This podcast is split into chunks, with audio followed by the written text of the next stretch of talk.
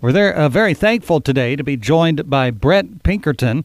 He is uh, the son of David Pinkerton, who hosts a radio program here on W X A N, and he also has his primary residence in Buffalo, New York. Brett, thank you so much for your time. No, of course. Thank you for having me. So we are speaking to you currently as you are staying at your father's house. Is that correct? Yes, that is correct. So that's uh, here in Southern Illinois in uh, Williamson County? Uh, in Saline. In Saline County, okay. Yes. But you make your primary residence in Buffalo, New York, correct? Yes. And how long have you resided there? I've been there for uh, going on two years now. So were you there whenever the blizzard uh, came to Buffalo? Well, if you're referring to the latest blizzard, um, actually I was I was technically not. Um, I was present uh, last month. I typically leave twice a year to come back down here to see family, and once in the spring and then once in the early winter, and that typically falls within late December around Christmas time. Um, I was present last month whenever we had our first major whiteout of the year. It typically comes in November because the lake has yet to freeze over that early in the um, in the fall and winter season. And um, I had been present for, I guess, what was what was typically considered a, a typical whiteout uh, for buffalo. Uh, we had gotten in some areas, uh, three in my area at least of downtown Buffalo, we had gotten three feet of snow, and in some areas in the south towns like Orchard Park had gotten exactly around six feet of snow, I believe. Um, and I was present for that, and um, I did, uh, I was present for uh, a day before the actual storm, latest storm hit um, last week. And traveling conditions, my traveling conditions, along with many others, had to be changed as well to avoid that. Um, but I've been keeping up to date on the sort of fallout from uh, what has become quite uh, quite a storm, even on uh, even for Buffalo records. Um, it's been compared to the whiteout uh, blizzard of nineteen seventy-seven. Um, and has, uh, I was just informed, actually surpassed it on quite a few levels, um, including um, wind and the amount of uh, fatalities and things of that nature, and major factors like that. Um, so uh, my travel plans were, uh, along with many others, um, impacted by that, and I was fortunate to be able to get out in just enough time to um, avoid the, the the blowback from what eventually came. Do you know if your home has been damaged in any way by the blizzard or the freezing temperatures? As far as physical damage, I won't know yet until I go uh, go back, but I can say for certain that I know there were some internal issues. Um, typically, Um, because I live near other larger buildings, power is, uh, is not an issue. You know, uh, internet service is not an issue. But for the first time since I've been there, in the first first time in the two years, I actually saw weather-related uh, interruptions with service. Uh, my entire work building, which is right next to my uh, apartment building on the same block, both buildings lost power completely. I'm not sure about the rest of how much of the rest of downtown was impacted. Um, I believe there were some, I have some friends in the north towns like Tonawanda, uh, who I'm not sure how much um, power disruptions they experienced, if they experienced any. But I do know that roads and severely side roads, street roads in the suburbs were severely impacted.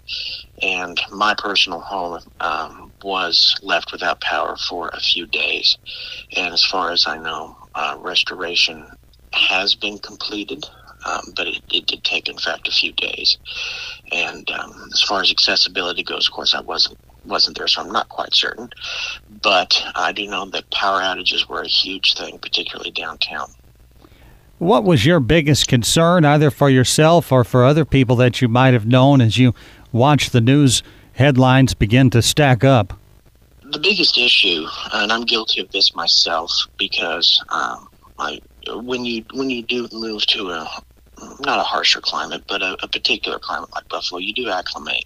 Um, and one of the the biggest danger that I've noticed is a kind of, I don't want to say an apathy for it, but uh, an expectation toward it. And typically, you know, in Buffalo, our roads, our main roads are cleared the next day.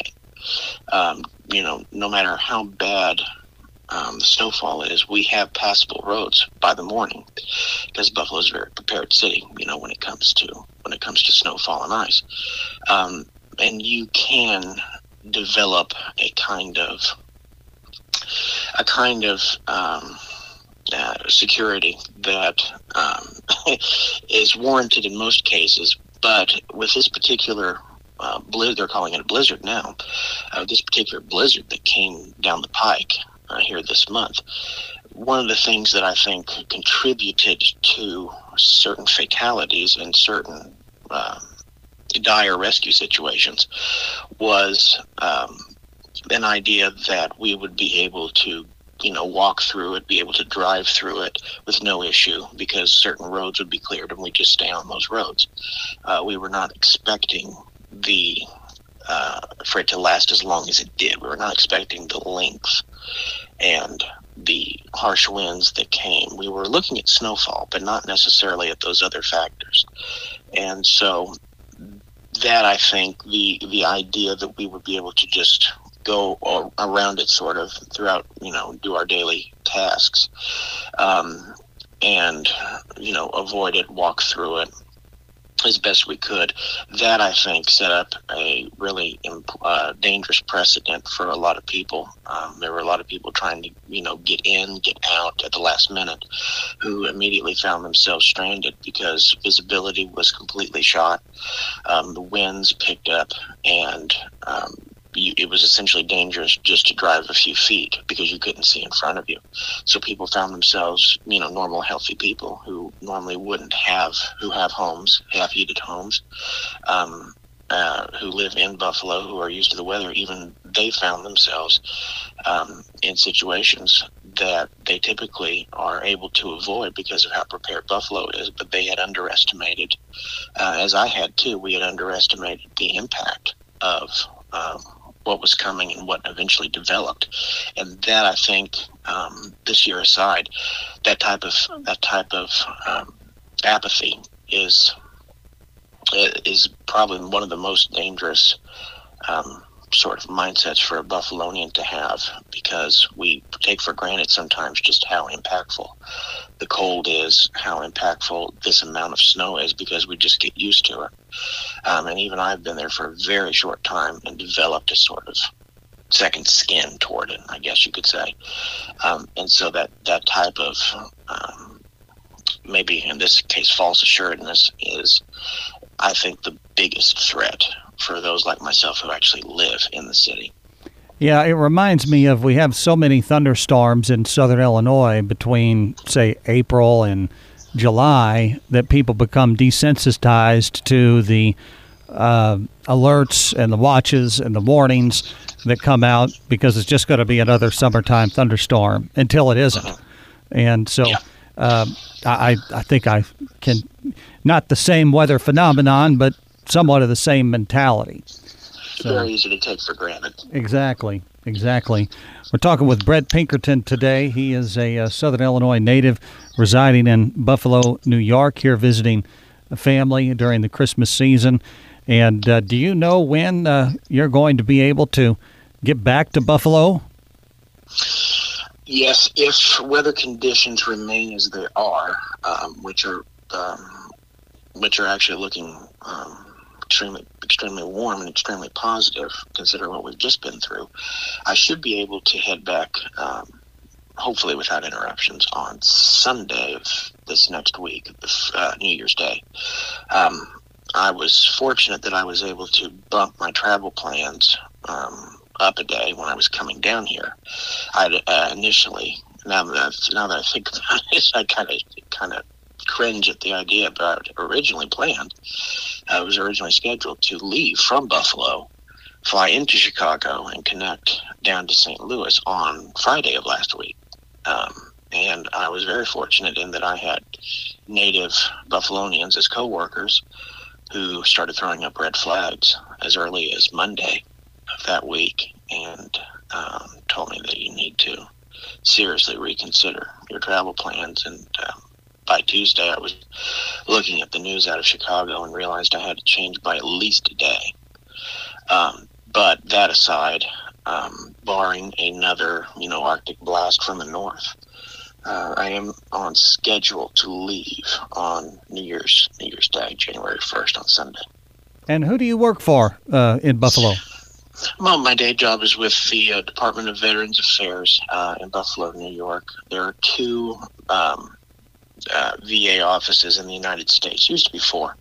One of them in Saint Louis, actually, but now there are two um, that handle education uh, for um, veterans and their dependents. One is in Buffalo, New York, where I'm located, and the other one is in Muskogee, Oklahoma. Muskogee typically handles Uh, states that are in the southern uh, part of the country and the western states typically, and then we handle all the other states in the Midwest and uh, out east and up north.